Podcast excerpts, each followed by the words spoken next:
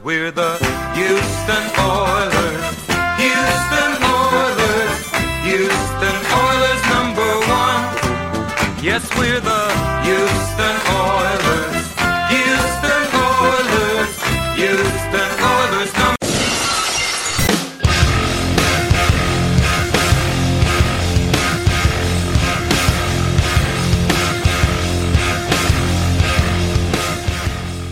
everyone. You're listening to Battle Red Radio.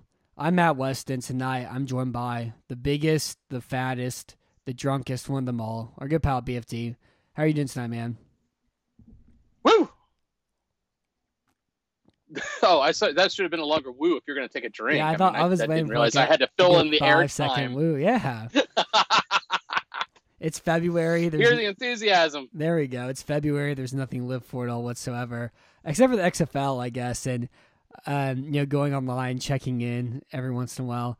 One of the things I've tried to do this year is not like scroll through the internet, but just check something and then get off of it. And every time I checked this weekend, it was like stuff about the XFL. And so I'll make this abundantly clear: the XFL is dumb, it's bad, it's stupid.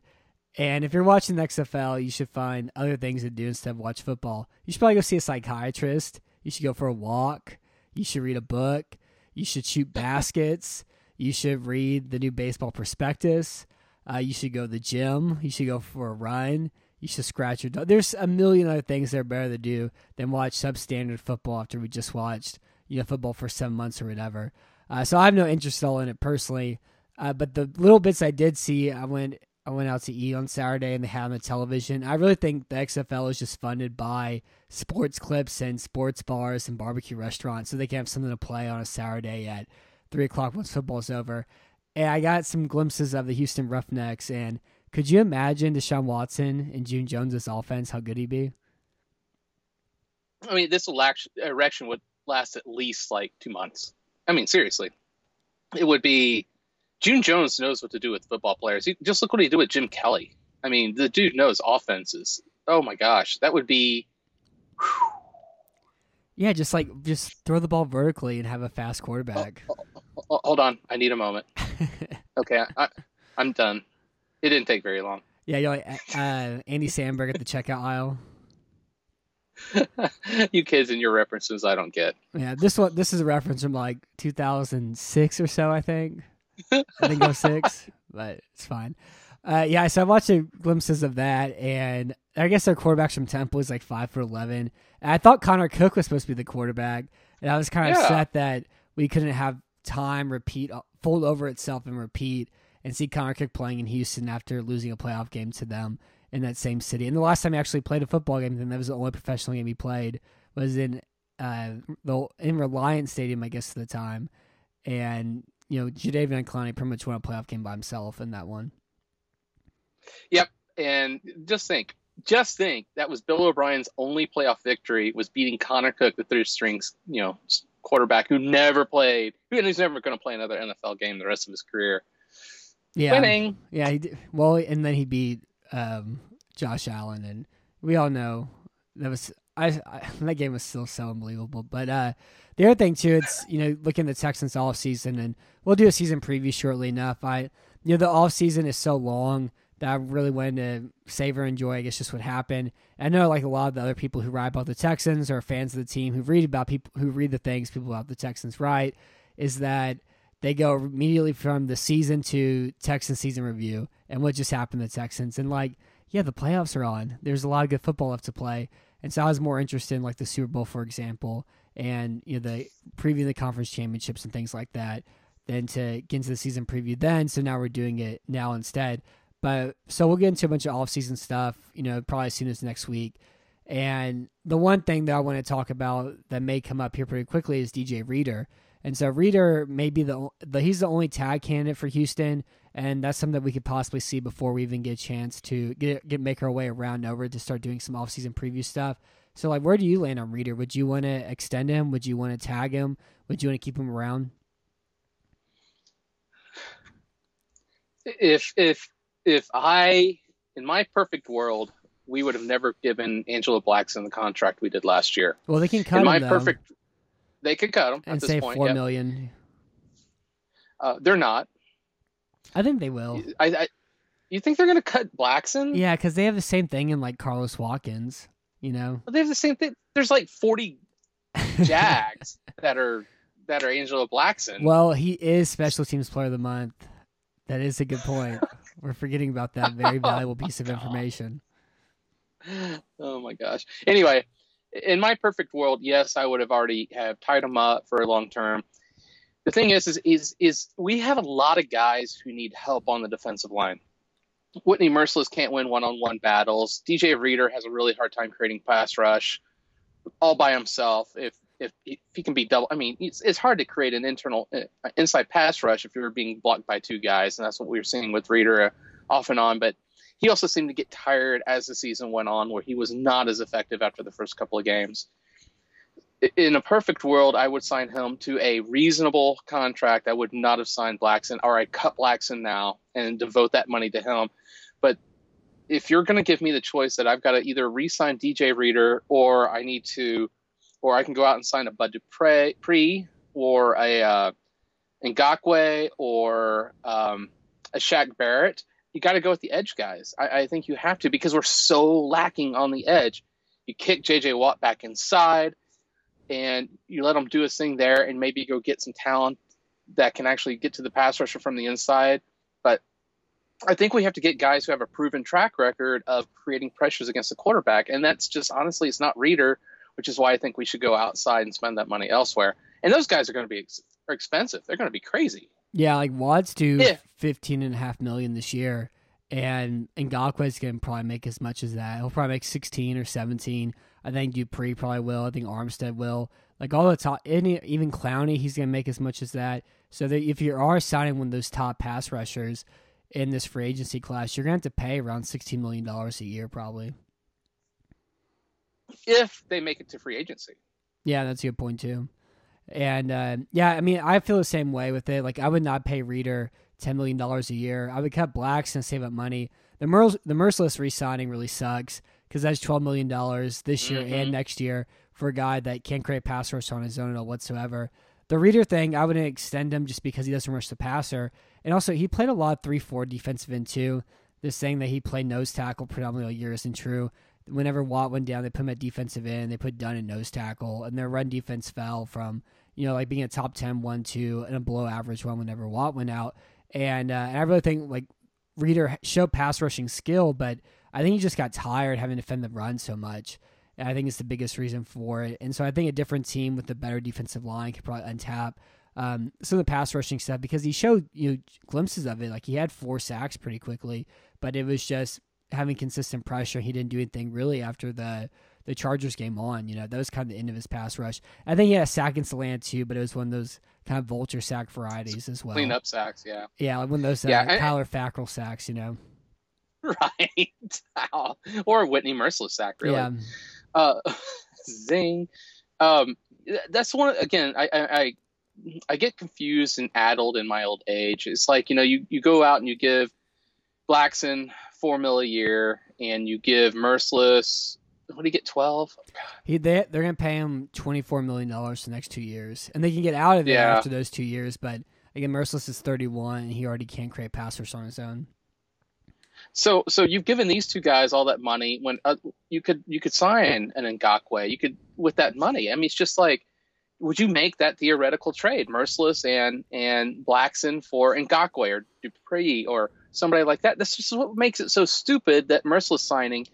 Like if again, it's going back to change the world. Blackson, again, we can do whatever. Mercilus, why? It's, Yeah. it's a s- stupid set of moves. No, I- Sorry. I, agree. And the hard thing, the thing that makes the Mercilus sign, like I think Mercilus would get that much on the open market, but it's just the opportunity cost getting Mercilus twelve million. It's that you could just for the four million dollars more, you get somebody like Armstead, Dupree, or Ngakoue, somebody can actually create pass rush on his own. And like edge rushers are like well known, like edge edge defenders get you know somewhere between ten and twelve million dollars kind of easily. So that's why I think Mercilus would get something around there. I don't think it's like a bad market value contract, like they overpaid for him. But I think it was a bad decision for the need that this team had. It wasn't like they just needed lock of Merc- Mercilus to keep something going. This was one of the five worst pass defenses in football last year. They're trying to improve this season and extending Whitney Mercilus. Um, doesn't do that all whatsoever. You know, like it's just, like the difference between him and Brennan Scarlett really isn't that big at all at this point. The difference is that Mercilus kind of like falls his way and making some big plays. You know, the ball bounced his way a lot last year. Fortuna spun okay. her, her wheel towards him, I guess. oh. Yeah, I mean, how can I argue with that? Because it's, I mean, it's true. They're they're not. And, and the other big thing, and I've harped on this in the past, is he's hit the magic thirty. He's hit the magic 30. He's on the downhill, and we give him a big contract. I don't think he would have gotten that on the open market because he's never shown that he's a he's good enough to be a one man show on to get to the quarterback. He's never shown that. I think we literally outbid ourselves for Whitney Mercilus for what he would have gotten. I don't think he would have gotten more than six or seven million on the open market. Yeah, well, we disagree on that. Uh, I think the timing about that contract was weird though, where it happened week 16 after the Texans never give contracts out during the season, and they re-signed Bryan Anger, and Anger's contract didn't go through at first because the paperwork was wrong, and they go back and resubmit it. And then also Chris Olsen was fired you know, immediately after the postseason too. And so maybe there's some sort of disagreement internally that you know Olsen's like, yeah, this is a bad idea if you pay Mercilus this much, and um, and maybe he was involved in team decisions at that point. But who knows? It's speculating. It was just kind of weird the timing of it all. But that was then, and I guess this is still then. So for tonight's show, we're going to focus on some imaginary Houston Texans awards to celebrate the 2019 season. And we've done this show before in the past, and it's usually a fairly fun time. Um, it's a shame Dowd Chris is so busy, you know, building houses or painting houses, I should say, uh, you know, in his free time. So the first award I have here is if you can't say something nice. So what's the nicest thing you can say about Bill O'Brien in the 2019 season? He was far more aggressive on fourth downs. That's a good one and I, and I really got to give him mad props for that. He he wasn't as aggressive as he needed to be, but still, what we saw was we saw like we saw super conservative. There's only two spices, salt and pepper, in the spice rack, and pepper is way too spicy for me. Conservative coaching the past, the first five years, and so just to see even that little adjustment on fourth down was was quite frankly it was, it was refreshing. It was um, my heart burst of joy. Look, if I'm an NFL head coach and I look at the numbers, I would almost never punt the ball. I would go for it on like 90% of fourth downs because the stats prove it out that it looks a lot better to do that. Yes, there are certain situations. If you're fourth and 18, punt. But if you're fourth and three, go for it. Yeah. And so it's it's it was nice to see that he he stepped up the aggressiveness. I would I would actually like to see how he was stacked up against the league on fourth downs and uh, how aggressive he was for it because that would be I, I bet you got kind of to the middle of the road because before that he was probably near dead last. Yeah, I uh, whenever I wrote the awards post can join together with with this podcast we're doing right now. So I talked about the worst O'Brien decision, and I said it was the fourth and one field goal against Kansas City made that game twenty four to zero instead of you know potentially twenty eight to zero. And one of the things that was really peculiar about that decision was that Houston led the league in fourth and one attempts. I believe they had 12, and they converted, you know, 67.5% of the time when they went for on fourth and one. And for whatever reason, that situation, they punted or they kicked the field goal. And if you want to know the win probabilities, I have it here on a post-it note real fast. So before they kicked the field goal, their win probability was 93.6%. After they kicked the field goal and Hardman returned the ball that far, it, it dropped down to 84.8%, which is like a 9% difference. If they didn't get the fourth down conversion, their win probability would drop to 81.4%, which is a 3% difference in actually kicking the field goal and Kansas getting the ball where they got it. But if they convert on fourth and one, their win probability would have jumped up to 95.6%. and so it, ends, it ended up being about like 11% swing from going for and potentially converting compared to actually doing the kickoff there at that point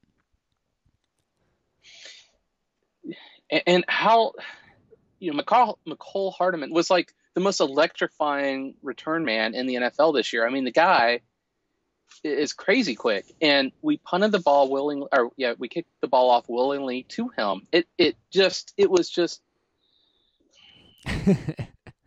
I just I, I, sometimes don't have the words with Bill O'Brien's strategy because it's just so perplexing. I, I feel like I think very logically. I, I, I deal with logic all day. I deal with computers. I deal with I need to solve this problem. I, I need to come up with a solution for this thing. And then I I see Bill O'Brien as a head coach, and I think, oh my God, does he not just can he not connect any dots? And that was just one of those times. Yeah. Yeah. My brain hurts. so they so on fourth down they had 13 fourth down conversions, which was tied third. Baltimore led the league with 17. This is all during the regular season, and they ran they went for it 24 times on fourth down and punted it 57 times during the 2019 season. That's much better. I like that. Yeah. Much better. Baltimore uh, had 21, 21 fourth down attempts out 43, and then we're not including field goals, uh, but they converted, I guess 17. They converted 17 of their 21 attempts, and I can let's say, but so like they were they're the best team at like a per um, conversion rate in the NFL, except for whenever they play the Tennessee Titans, of course, because nothing they did made any sense this postseason. I'm no. proud. I'm proud of them. I'm proud of how absurd that random football is this year. Um, so my my answer to this one is I liked his offense a lot against Atlanta when it was really vertical and down the field. The only bad thing about Bill O'Brien is that when he finds something that works, he doesn't know how to tinker with it to keep expanding upon it, or understanding it doesn't work anymore and try other things. And the problem with that game was that all their route combinations were just deep Yankee concept routes where it's just Hopkins and Fuller crossing, and they would have the safety make a decision, throw it to the other guy. And they just ran that play for the rest of the season, and teams caught on. And that was like max protect, two two deep crossing routes just stopped working after a while. Also, I like the pass option offense against Kansas City, but then that offense stopped working after the second Indianapolis game, where yeah, it works when you play Oakland, it works when you play Jacksonville teams with bad linebackers, but it failed to work anymore after that. And still, even against Buffalo, they were trying to run that play and had no success with it. So that's the that's my nice thing to say about Bill O'Brien. Oh, good! You're so sweet. Yeah. Uh, so the next word we have here is the worst offseason decision. So I guess we can call this a Charley Casserly, scratch it out. Rick Smith, scratch it out. Brian Gaine, scratch it out. Bill O'Brien, worst offseason decision.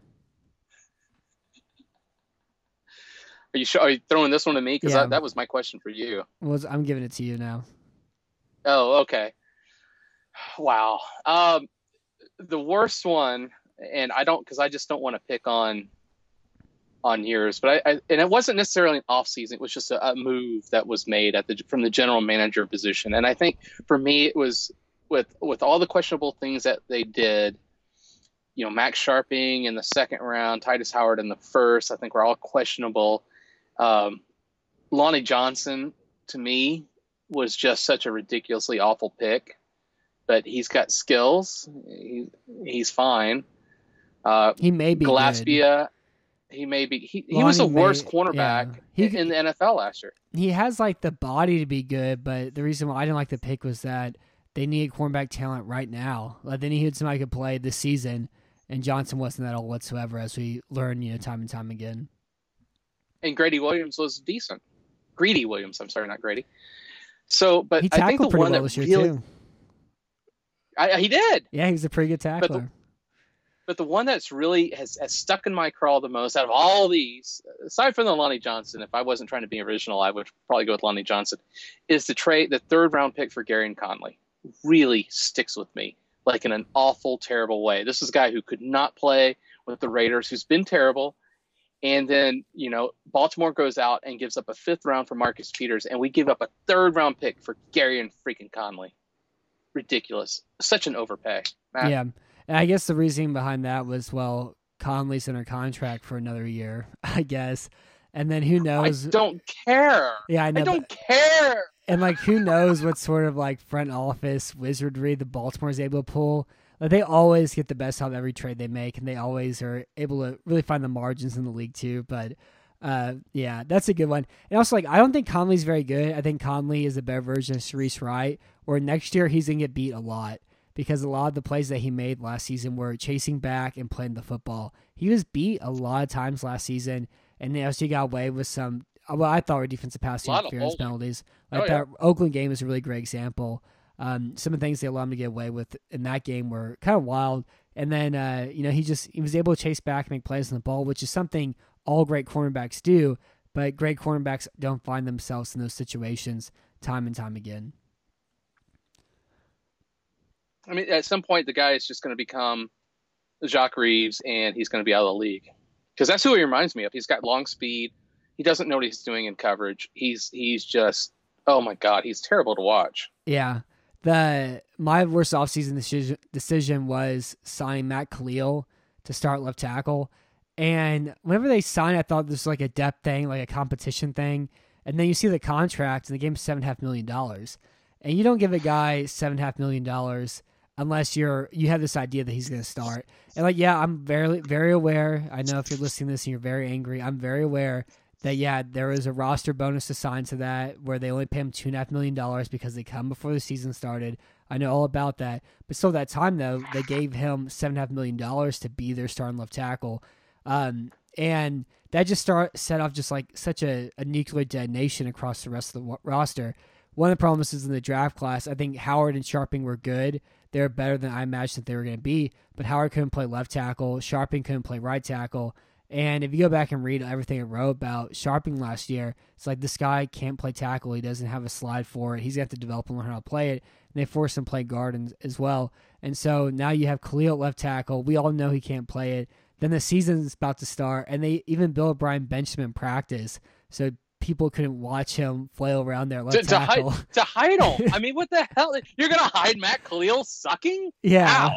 Remember, and that was so funny last summer. It was like, yeah, Matt Kalil isn't practicing today. Nobody knows why. It's like because it was a terrible decision, and they don't want you to see how dumb they were to make this decision. And then it leads to Bill O'Brien shopping Jadeveon Clowney after the franchise tag, after the eh, deadline to be able to extend franchise tag players, which severely limited his market value, and it led to the Tunsil trade. Which again, the Tunsil trade's great because it doesn't it didn't affect the 2019 Texans. It's going to affect the Texans next year and really affects them the year after whenever they start paying Deshaun Watson $35 million a year or whatever. Um, but yeah, the Kalil signing is the worst decision to me. Not necessarily because it affected the team in 2019, but the ripple effects that created throughout the um, throughout the team for the from that point on. And the the thing about the um, Kalil signing, it just reminds me of the Mercilus line. Who are we? Who are we like bidding against? Mm-hmm. Like, were we actually like, oh yeah, Matt Kalil, look at this. Here's a real offer, and it's written in crayon. Yeah, it, he's going to get six point five million from the Browns.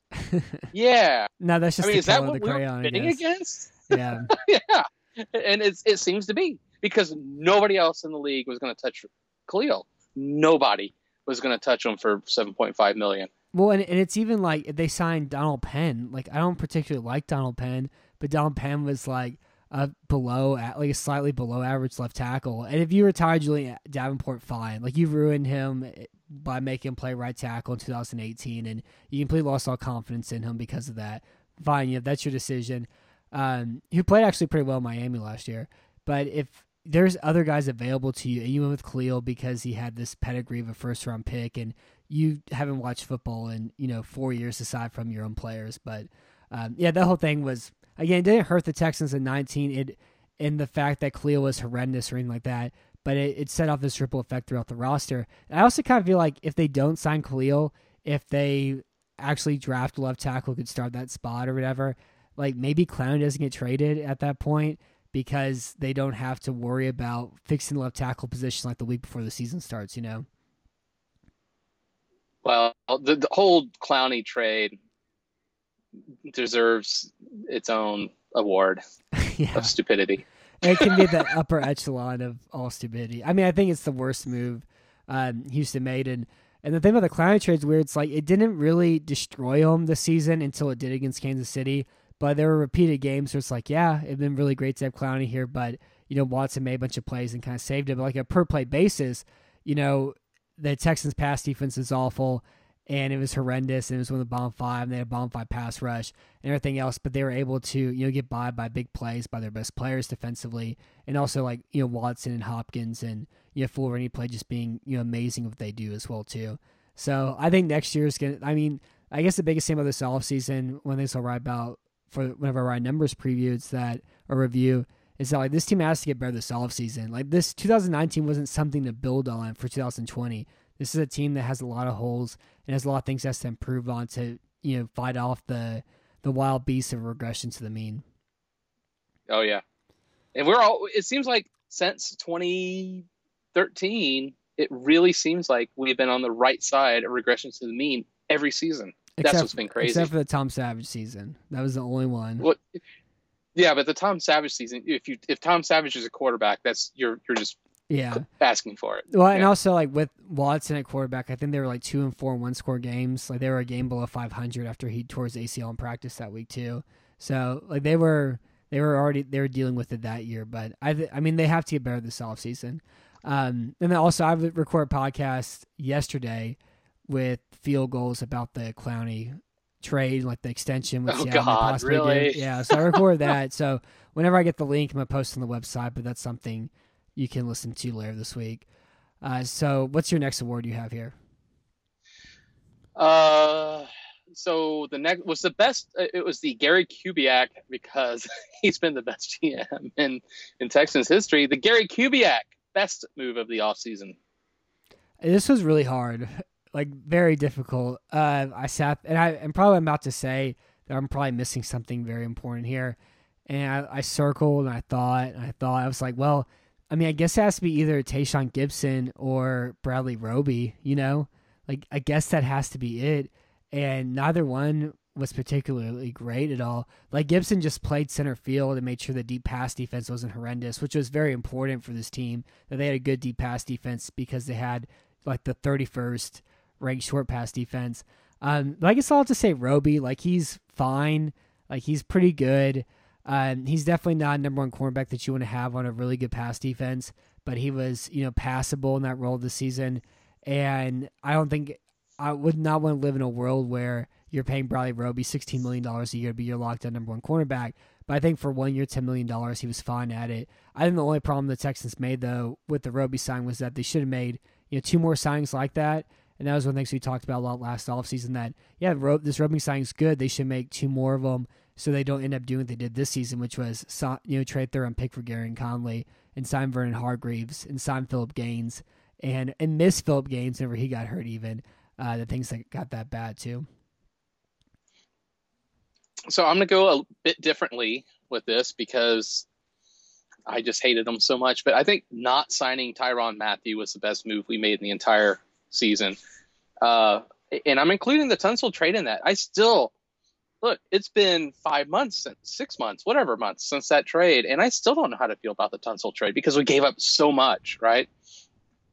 But not signing Tyrann Mathieu, that was the only decent thing that Brian Gaine did. He was fine. Mathieu was in Kansas City this year. He was fine. He played very well at the end of the season. He was fine. He was torched throughout the Super Bowl game. That's more normal for him. And the fact that we did not tie ourselves around his axles really, I thought, was a great move. Uh, the other thing that goes along with this is that Gipson Gipson played kind of relatively even play with um, Mathieu throughout most of the season until he started slowing down at the end of the season when he was getting hurt. Gipson was, but it allowed Justin Reid, I think, to really flourish as a safety. So uh, that's why I think not signing the Honey Badger was the best thing we did all year from the from that perspective. Yeah, no, that, that makes sense. Um, I mean, I think for what they all, I think what made that, I mean, I think Mathieu was really good in Kansas City, but I don't think he would have been used the same way in Houston. They paid him as much as that. No. Like if you watched him, he played slot corner, he played robber, he played free safety, he played backside run defender, he played, you know, like the um, he played the match defender and zone match coverages and man match coverages too. Like he did everything for Kansas City. In Houston, he played slot corner, he covered tight ends, and he played free safety. And like that's not Mathieu's skill set at all. And so I think it was a great decision for Houston just because it would have been um, he would have been worth the money that he got to do to not to be a lesser version of himself in Houston. I think they got the what they got out of Gipson is comparable to what they would have gotten Mathieu out of the same role. And I like Justin Reid being you know in his second year being the guy that's more versatile that does a little bit of everything than paying a guy sixteen million dollars to do the same thing. Right. Yep. Um, so what's your unfulfilled desire? And this is a movie you wanted you wanted Houston to make that they didn't make that would have helped them tremendously in 2019. Because I think one of the things that happens in the off season is we get really married to an idea, or I know this happens to me every year. Like you really want them to do one thing or a few things, be like, this would be perfect for this team, and they don't do it, and then it sucks. You kind of like are bummed out about it, and uh, and then you wait like you know seven months later, like yeah, or you wait three years later in the case of Sancho Henderson being bad. right. I think ours might might be pretty similar. I think it's not saying an interior pass rush guy like Sheldon Richardson or Muhammad Wilkerson or somebody like that who could come in who could have come in and made a difference in in the middle of the the line. That non-move for guys who were out there and available who could have done it killed me. Yeah, I had the same one as well too. And there's also so many of them. Also, you know, Suh was Yeah. really good last year. Richardson was pretty good. Um, Richardson was really good whenever before Myles Garrett almost murdered Mason Rudolph, and Rudolph Right, Rudolph right. deserved it. I mean, I still I can't believe he Rudolph was absolutely awful that game when he was doing. Um, and then you also have, I mean, even like Malik Jackson, even though he didn't play at all last year, like Malik Jackson for ten million dollars, you would have been a fine contract, even though he only played I think a half of a game. And I mean, anybody would have really helped out this team. And I guess Wilkerson got hurt after three games last year, and he had five total tackles before he, he got hurt after three games. So, and he actually didn't, even- he didn't even play last season. I don't even know what he's up to anymore. Yeah, but even like a guy like Justin Houston would have been good, especially for what the Colts signed him for. Yeah, Get guys who can get to the quarterback on on a one or two year deal. You're not killing your cap space at that point in time, but you're doing the most important thing you have to do defensively, which is get to the quarterback. Mhm. And there was there were probably a good ten guys out there we could have signed, and we sat on our hands and did nothing. Yeah, no, and and also like what did the Chiefs just do? They had the 29th ranked run defense this year by DVOA and yards per attempt, and they fixed their run defense just by putting nine guys in the box on rundowns. Like that's what, and like that 49ers game, the their yards per attempt allowed numbers are all messed up because they allowed five runs greater than 10 yards, but they held them to like nine unsuccessful runs that game and forced Garoppolo into second and nine and uh, and third and long those situations. And then they have a great pass defense, and that's more important. And the best way to stop the run is just by putting a lot of players there. You know, it allows you to be more more versatile if you don't have to do that. But uh, but yeah, the pass defense is more important than the run defense. Yep. I know. Wa- watching watching Kansas City just really made me angry because I was watching them. was like, it's really just interesting like the parallels between what they did and what Houston's been doing, and the way they went all in and built around their franchise quarterback, and even like the failures Reid Howard Smith, Howard Smith, and how he learned from it and adjusted pretty quickly to build his team around Mahomes and and actually put him in the place that they kept failing to get at, compared to like Houston, like. And like you watch Kansas City's offense and how many different things they do to create open throws from, Mahomes. You watch Houston's offense and it's entirely different. And uh, it's like I watch Mahomes and you know he's a better quarterback than Watson is. Like he sees the game in a better way. He has a better arm. Um, he's like his release is better. Those sort of things. But it's not like he's ten percent better than Watson. You know, he's like five percent better. And so I was just really enjoying watching Kansas City and be like, yeah, this is how you do it. And they didn't were able to win a Super Bowl because of it. Houston's, you know, uh, they're like they're like the Aves before they got the club in Space Odyssey. Yeah, Before they the u- one before they that's- learn how to use a bone, it hits in the head, you know. Well, the difference to me is is Andy Reid. He, Andy Reid's not is not you know max protecting with two guys in routes. Yeah, And so you it, Reid puts Mahomes in a position to succeed, whereas Bill O'Brien does not with Watson on many, many downs. So you allow the guy to ad lib, you allow him to move around. You can take you can take the arm strength differences. Nobody's going to have Mahomes' arm strength, but I think Watson's got better ball placement, and I think that he can do just as many things Mahomes can on the run. But he doesn't have the targets downfield. If he's only got two guys downfield, who's he going to throw to? Mhm. or he's got Daniel Fells out in the flat who's going to get a two yard, you know, reception. Look, Ryan Griffin was really horrible as a Texan for good reasons, just because that's the role he played in the Bill O'Brien offense. So you allow you put these guys in better positions and they do better. And ultimately, for me, that's the difference between Mahomes and Watson is the coaching. Yeah, no, I, I think so too.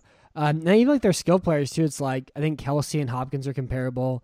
I think Fuller and Hill are comparable, even though they play a lot differently. But just like speed wise, they they're fairly similar. Mhm. I think you put Stills, saying he's like a better version of Robinson. Like the one thing I don't have is somebody who's like you know Mecole Hardman, but like even like a skill wise, like there isn't enormous difference between a lot of things that they do. And even like Damien Williams and Duke Johnson isn't that big of a difference. The other thing that I think Kansas City did really well too is that when they ran the football, and like Kansas City doesn't have an elite offensive line either. Bosa destroyed Eric Fisher that entire game. Schwartz had a very good game against Dee Ford, but Ford I think was kind of injured and wasn't back to Mhm. himself at all. But their interior had been bad too. But they can put anybody at the interior and have them be good. But whenever they ran the football, they run it against five man boxes or six man boxes, and they understand so well that you throw the ball to run the ball. You don't run to throw. You know. Um, so yeah, like watching them was like I don't know. I guess it was like erotica. Like imagine, Yeah. imagine, Right. imagine Watson in this. And now whenever I watch football nowadays, I'm they're always in the back of my head I'm like, oh yeah, imagine Deshaun Watson in this offense. Imagine what he'd do in this offense. Oh wow, imagine if him, imagine him doing that. And you know, like he had, they had moments this year where the offense was really great. But then, like I said earlier, they kind of like something works and they don't know how to expand upon or do anything differently. You know, and there's a lot of things out there available to them that they haven't even tried out yet. No, that and that's been me. The whole football erotica Watson thing has been me for the past three years. I mean, you're still talking about Bill O'Brien, the guy who thought Tom Savage was goodness to honest, the better starter than Deshaun Watson in the opening game in 2016, I guess Oh it, was se- God. it was 17.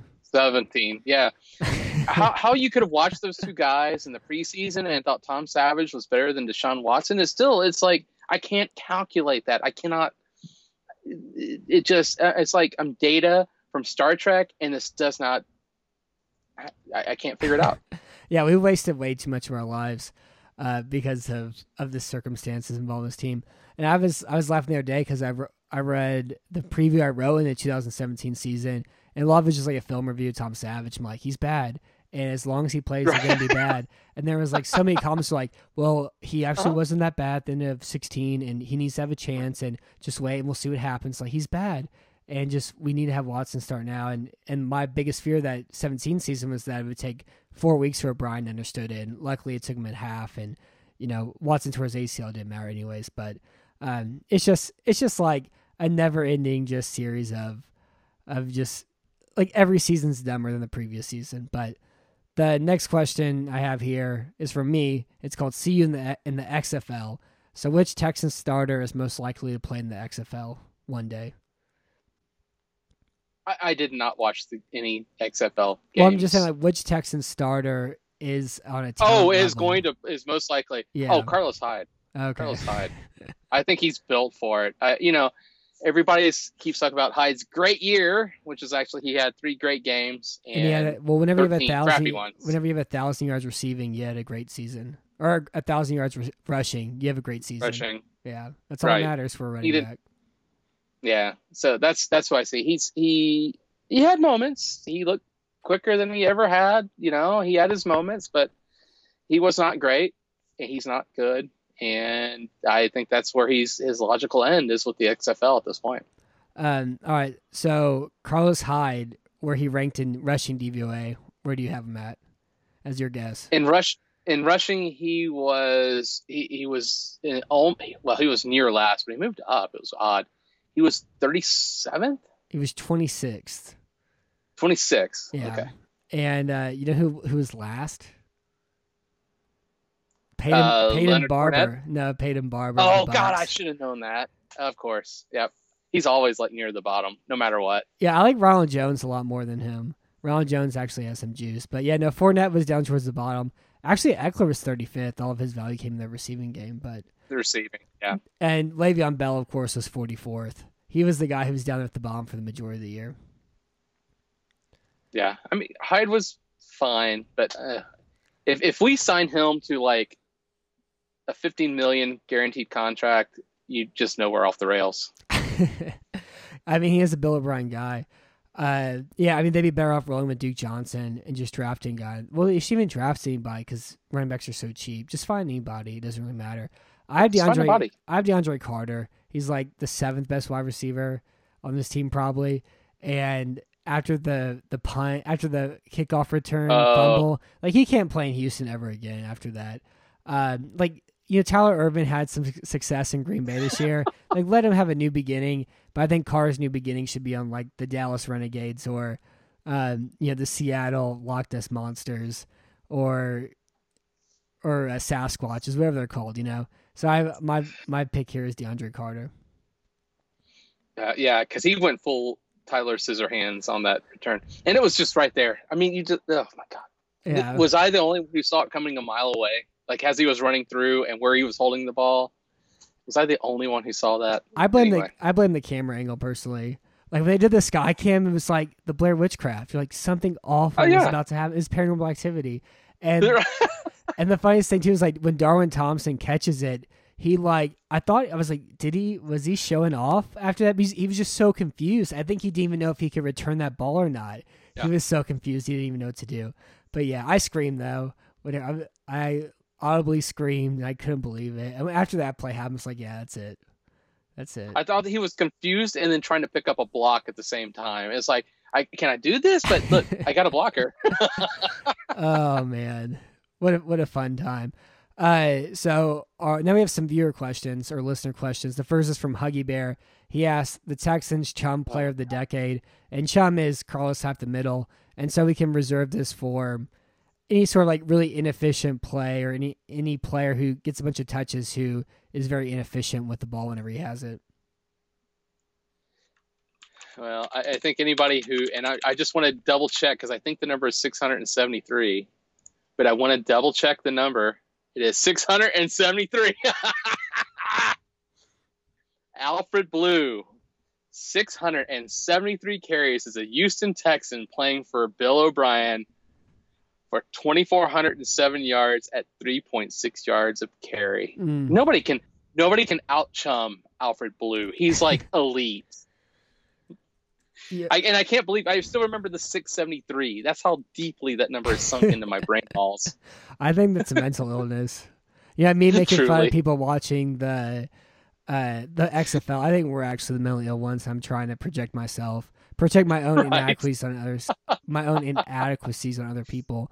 Well, it's like what you know, Carl Jung says. Uh, the things that you hate in other people probably say more about yourself. You know. Right. So I wanted to see some real fast. So he Oh, averaged you're- you- he averaged three point six yards a carry. over his career Okay. So with with the Texans. You know how many rushing attempts it would take for him to have the all-time rushing record at 3.6 yards a carry? it would take 5,098 rushing attempts. And so if we gave him, you know, 250 a season, it would take him 20 and a half years or 20.39 years to break Emmitt Smith's rushing record uh, for Alfred Blue. And, And, and that's no O'Brien would have done injuries. And that's no injuries too. Bill O'Brien would have been happy to continue to do that. He, I, I cannot. I, it's just, it's, it's striking to me. Five years, 673 carries that he willingly gave Alfred Blue the football. I mean, how do you even? Holy crap! Don't even have the words. Yeah. I just. Anyway, there you go. Yeah, I, I mean, I think we really bring out the worst in each other. It's supposed to be a celebration, and we all, it always comes back to Alfred Blue. That, that, that's it. I'm taking off my shirt and getting out the corn oil. uh, the next question we have here is from Uproot Texan ninety nine, and that's at Uproot Texan ninety nine, and he asked how many draft picks will Bob give the Roughnecks for Sammie Coates? I love that question because it's just so full of hate. It, it really is. Um, I would say at least a third round pick. Yeah, I think they would trade the comp pick they're about to get for losing losing or losing Mathieu. They didn't get comp pick for Kareem Jackson because Jackson sat out the last three weeks of the season with an injury. I think just stick it to Houston too. He's like, yeah, I could play, Probably. but uh, who cares? I don't need to at all. We're you know five and ten right now, um, and I just murdered y'all for you know, sixty minutes, you know, three weeks previously. But uh, I yeah, I think they would give up the comp pick for it, and then I think Bill O'Brien would be very flustered and confused that you cannot trade NFL draft picks for XFL picks. And XFL, XFL be like, you can just sign him. Like, I'm sure he'll go there for free. You don't need to give us anything. And then he'd be very confused why they're driving such a hard bargain and then offer a 2023 second round pick, is what would happen.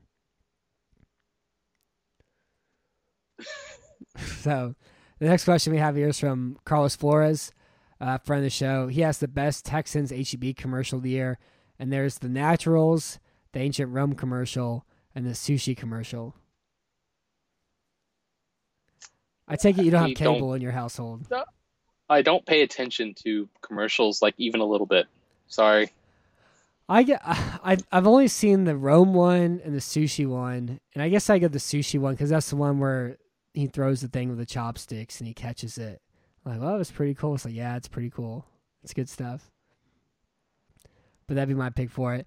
Uh, did you read the the name redacted think piece that came out about how he's so happy and how he isn't happy at the same time? No, I did not read that. I should. Greg Bedard. Just for the Schadenfreude. Yeah, Greg Bedard wrote it, and it's funny because he's like, "Yeah, I live my life right now. I'm in business meetings. Just he's pretty much just like an influencer for like corporate America, which is perfect for him." And uh, he's like, "Yeah, but like I can still play. I'm still probably like the 19th, but I'm still probably like one of the 10 best quarterbacks in the league right now. But you know, the league has changed, and nobody nobody wants me at all. And it's fine. I'll just hang out here and be a family guy and golf and whatever. So I'm glad he he I'm glad he's enjoying himself right now." How is he one of the 19th best guys? I think he, he said he's one of the 10th best quarterbacks. I'll have to go back and pull it up for you. But uh, yeah, Holy cow! yeah. Wow. Wow. You know, he's a he's a river in Africa, huh? well, the one thing about him though, if he was playing the Super Bowl, he would have been able to attack single high safety looks, unlike Jimmy Garoppolo. That was the one. That was the one thing he could do. only- he could have the only done that. he could do. I, I still can't get over that watching the video of it. It's like Casey just played one single high deep and said, "Do something. I dare you, Jimmy. I dare you." And it's like, no, we'll just had- keep throwing slants and posts. And he had one chance and he missed them. And all Brock could do was throw against single high safeties. He could throw those those deep outs. Yeah, um, that I mean that that pass in the snow against New England that was a very good. That was a, a god tier throw. Uh, so the next one I have here, well, I guess we can do some of the generic ones, and and the first one I have here is special teams player of the year.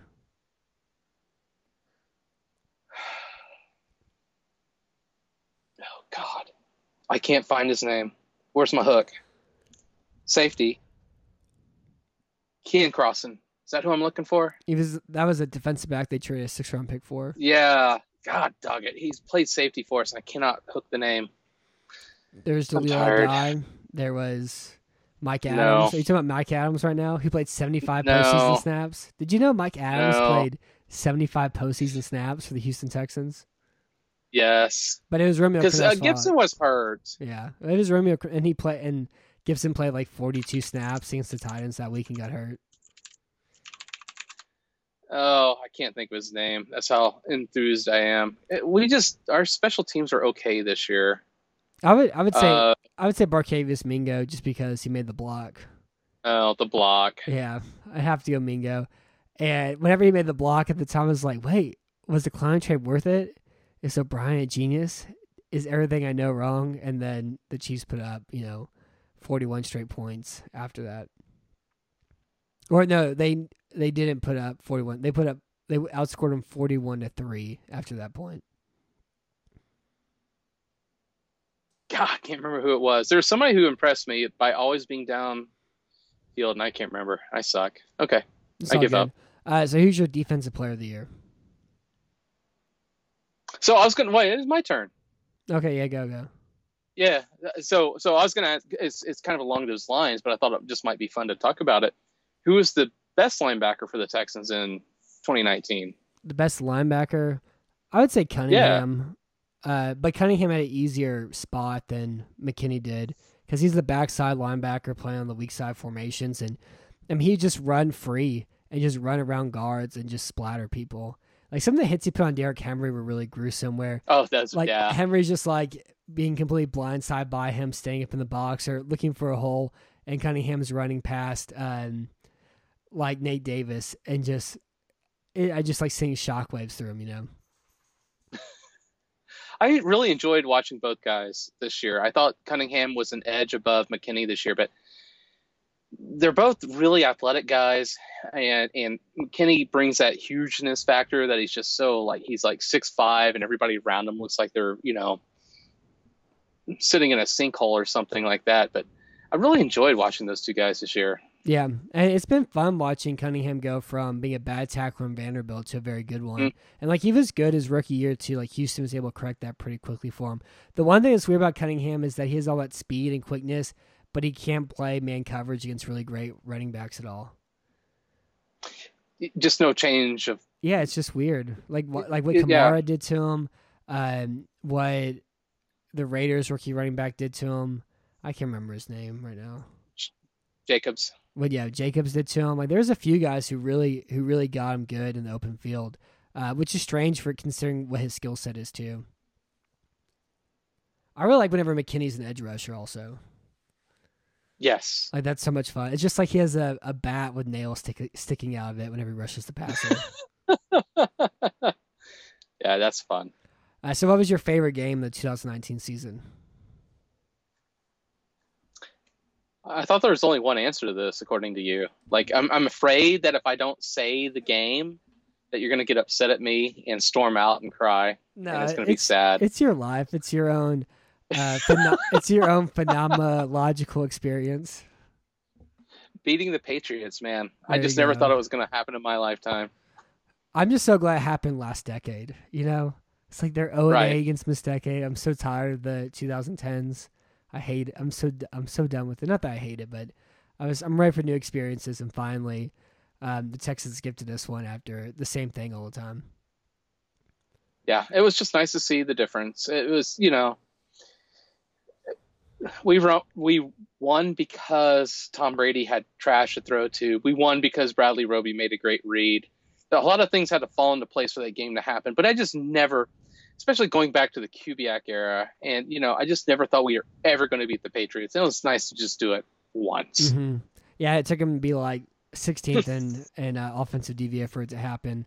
Other than the turning point of that game though is Duke Johnson scoring the touchdown after the Roby pick because they had plays like the Roby interception, but the difference in those previous years was that Andre John, I mean uh, Matt Schaub would overthrow Andre Johnson on third and seven in the back of the end zone, or Will Fuller would drop the touchdown pass, or you know a variety of other reasons. You know they would never actually capitalize on the opportunities that they had, and Watson and you know, Duke Johnson were able to do it at that game. Um, do you have any other awards at all? Well, I kind of skipped past yours, the best defensive player of the year. If you wanted to talk about that. Uh, I picked J- J.J. Watt because he was the best defensive player. I know he only played half the season, but they went from a mediocre pass rush because of him entirely. Like that game against he had against the Colts, he was the only player put any pressure on anybody, and it was really kind of fun the the chess match that Romeo Crennel played with the Colts offensive line, how they moved him from inside to outside, the stunts they used to get him one versus one rush opportunities, and I know that he only played half the season, that sort of thing, but I think the difference between him being on the field, him not being on the field. It was kind of like whenever you can make the argument in 2000, I guess 16 or in 2015 when maybe it was four. No, no, gosh, it was so long ago when Peyton Manning had his uh, vertebrae fused and the Colts went two and 14. Like, yeah, I guess you could make Peyton Manning the MVP, and I wouldn't argue against it because look how bad this team is without him. And so uh, it's kind of s- same similar argument I'm making for uh, the Texans on JJ Watt. So Watt's my defensive player of the year. Yeah, and I'm going to go somebody different just to be a little bit contrarian, and, and it's going to be Justin Reid because I thought he brought so much. He he was a true game changer against Tampa Bay. Um, he's young and up and coming, and it's it's great. The Texans throughout their entire livelihood have always been straight trash at safety. We had Andre Hal for a while, who was fine. He's a great center fielder, and Kareem Jackson when he was able to play safety, of course, was was elite. But Justin Reid is like to me, he's like Ed Reed in his prime, and that's what he's going into. And I'm really excited to see him continue to develop. Mm-hmm. Yeah, I mean, if you're gonna say Reid, if you say McKinney, if you say Cunningham, I mean, if you even say Reader, like I'm not gonna really argue against it. Um, I understand where you're coming from for it, but yeah, I mean, I think I think Reid would be my number two pick or my one B pick in this case. Speaking Yeah. of Reed, did you did you? I guess Bleacher Report does this thing now where they play pool with the athletes and the athletes tell funny stories, or whatever. And Ed Reed was talking today about how like the Tex playing with the Texans felt like the old South, you know, and how coaches and stuff talk to players in certain ways. Like they let they talk to y'all like this here. They let you do this. It was it was it's worth checking out. But I think it was big time revisionist history. It's like yeah, Ed, you had a bad hip and you couldn't move and you were awful and you were terrible that entire season. And so I don't really understand what you're saying at all now. But he was is it was one of the one of the few times that ever like um, a player spoke out against playing for the Texans. I guess. Yeah, I don't. I'm not going to value anything Ed Reed says. It was just a big grift. Yeah. He got his money. He doesn't care. Yeah, that's how I felt too listening to him. Like this all just sounds like a guy who had an awful year whose career was over and is trying to make it sound better than it was. Yep. Um, but yeah, I'm sure if you're on if you go on Twitter, you can find it. So the offensive player of the year. Who's your offensive player of the year? I'm going with the Wizard. I'm going with Deshaun Watson. I just he, he is constantly put in situations that do not take advantage of his of his skill set, and yet he's still able to make plays like he did against the Bills. And and uh, I, there are, you know, I'm almost 50. I've watched a ton of football in my life, and nobody gives me thrills quite the way that Deshaun Watson does. He Mm-hmm. is so much fun. Yes, there might be Patrick Mahomes. He might be better, but look, I'm rooting for Deshaun Watson. Yeah, I have Watson as offensive player too, and I would make him the MVP as well. Uh, would you agree with that statement? Is he your MVP, or would you pick Justin Reid over him? Oh no, he's he's the MVP. Look, the Texans. I, I honestly believe deep in my heart the Texans are a three and thirteen team without Deshaun Watson. Yeah, yeah. I, I mean, I I have him at six, um, but like if you put Tyrod Taylor at quarterback, or if you put like AJ McCarron at quarterback, uh, I think they win six, maybe. I don't know if they if Watt's healthy for sixteen games. I think they could win six. I don't know. I don't know, but I can. I, I think see he's- where I see where you're coming from. He's that big of a difference maker because he overcomes the Bill O'Brien game plan. Yeah. Well, and I mean, one of the interesting things too about this season was that this was Houston going all in their offense. You know, training for Tunsil, they had all their skill players in place. They drafted all these offensive linemen. They were ready to score a bunch of points this year, and this was the first year they had a positive DVOA, and it was zero point three percent. And they were, I think, 18th in points scored this year too. So. Uh, hopefully, some lessons were learned for next year. I don't know. And I guess really the only thing I could say, like pro Houston, for the reasoning for it, is that the defense was bad. So they played a really ball control heavy offense just to make sure to limit how many possessions their defense faced. And if that was the reason for it, I can kind of sort of understand it. But the problem with that is that you miss out and you're not ready to, you know, score 49 points or it is you need to score to be a team of the Kansas City Chiefs in the postseason. And it was really similar to what we saw you know 2018 against the Colts too. It's like yeah, you can win 16-10 against the Broncos, but what are you gonna do whenever you play you know the Colts in the playoffs or the Chiefs in the playoffs? You know. You, you should always be on the gas at all times. Your goal should be not to outscore the team, but to blow the other team out and not give them a chance. Mm-hmm. And you can't, we, we've talked about this multiple times. You can't go from just running the ball up the middle repeatedly and then scoring 49 points. That's not a thing that happens. Yeah, no, I, I agree. Um, and I guess the last thing I want to say about the 2019 season before we call this one, before we call the end of this one, is that I, I thought 2019, I thought Houston was going to go. I picked them to go eight and eight after the Tunsil trade, and I thought they were going to miss the, po- the postseason last year. Um, and the reasoning for that, I think the biggest thing that I missed was how good Deshaun Watson is.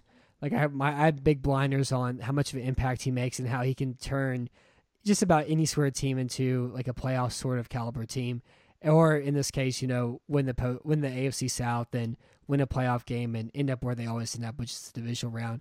And I do think this season was a lot more fun than I expected it to be. I think it was it was fun. It was a lot better than I ever imagined it was going to be back in August after the Clowney and Tunsil trades and everything else. I thought it was going to be disastrous, and it really wasn't. So it's really just a testament to how incredible you know Watson is. Yeah, 100% agree. It's just, I, even with Bill O'Brien with his, you know, up the middle fascination, Deshaun Watson makes everything better. Mm-hmm. Um, yeah, I was thinking also too my AFC South preview. I picked the Jags to win the South, and you know they won four games or whatever. But I didn't foresee Jalen Ramsey not wanting to play there, Bouye being hurt, Cameron Robinson being hurt, uh, Andrew Norwell being completely awful and I mean one of the worst guards in football is Andrew Norwell, and every time he pulls, it's in the front to God. I didn't think Myles Jack would be one of the worst middle linebackers in the league, which is a thing that happened. Um, I didn't think Yannick Ngakoue would start for us. I thought they were gonna have a great pass defense for our way. I thought Foles was gonna be pretty good in that like a quick quick, pra- quick passing horizontal offense, and he of course broke his collarbone and made one throw uh, last season. So, I was right about the Colts, and I was right about the Titans and the fact that they need to become really great at something, and it was their rushing attack, which ended up happening for them. Uh, but the Colts being bad last year was beautiful for me. Every time I hear hear the Colts, I just boo in my head. A stand and yell boo in the middle of a restaurant or anything else, you know. Well, just look what happened the first, you know, the last week of the preseason and the first week of the regular season is um, Andrew Luck retired, Nick Foles dead. Mm-hmm. You know, who saw that coming? If you wrote your preview and you know before Andrew, especially before Andrew Luck retired, because that means in the division the Texans now have gone are going to go instead of going, you know, two and four or Yeah. three and three, are going to go five and one kind of thing. Yeah, and I, I think I wrote my Texans preview before the Luck injury, but I wrote my Colts preview after the Luck and after or after the Luck retirement, and I was like, yeah, the Colts are going to be you know very mediocre this year without him. And whenever I did the Colts podcast, the Colts guy I talked to was like, oh no, they're a twelve and fourteen with Luck at minimum, and they're a minimum 10 and 16 with Brissett. I'm like, yeah, but they're not great at anything at all, you know. And the Colt, but the Colts have the most cap space this year, and they're gonna have a ton of cap space and draft capital and everything else. And I think it's gonna be fun whenever Philip River go, Philip Rivers goes there this off season. He's done. Dude is done. I don't know. I th- Good. I don't know. I think he'd be better than Jacoby Brissett though. With an offensive line, just sign on Uh, sign I- like two receivers for him. I think he's done. He, he he and Drew Brees. I don't know. They're both fighting for the most done old quarterback right now. Imagine Like he, imagine and Tom Brady. Imagine Bridgewater going to Indy and having to play him twice a year. Man, I may have to move. oh my gosh. Uh, so yeah, I mean, I, I do. I think Bre- I think Brady's fine if he's in a good offense. He didn't have any skill players with him. Brees, he just can't throw the ball downfield at all. Yeah. You know, and uh, and like the even the Vikings, they aren't a good cover team at all. They don't. They can't play man coverage, and they just like, yeah, we'll double cover Michael Thomas, and we're gonna win this game. And they had to bring Taysom Hill in to make their sideline throw. Taysom Hill had to come in throw the ball downfield for him. It was embarrassing. Brees is done. Brees is like beyond done at this point. I mean, the Saints, if they they need to make a decision that look, Brees is done and Bridgewater's the guy, sign the guy. Yeah, do you see the Taysom Hill stuff? Well, actually, he's the guy. He's the guy. Yeah, Yeah. whatever. Whatever. Um, Mhm. So that's our show for tonight. We'll be back on next week. I don't know if you want to do. Maybe we'll do a rookie review. Maybe we'll do a Texans offseason preview next week. I'm kind of leaning towards doing an offseason preview next week, though. If you look at the cap hits, cut some players, twirl our mustaches. Whatever. Yeah. This is this is the, all the fun I have in a week happens during this podcast, like literally. So let's do it. Okay. Well, great. Well, I'm Matt Weston. Thank you for listening to Battle Red Radio. Thank you for being on tonight, BFD. Uh, we'll be back on later this week. We'll do a, a quarterback carousel, uh, a quar- quarterback carousel podcast, and then next week we'll do something Texans related as well, and keep it going. So Those are my ga- gang. I'm flashing my my M gang sign. Love it. and then also make sure to give the the podcast five stars, review it, send to your friends, send to your family. Even if you don't have friends or family, send it to yourself and then you know, spam five stars and sort of thing too. Uh, but until next time, I'm Matt Weston. Thank you for listening to Albert Radio. Thank you for being on Side BFT.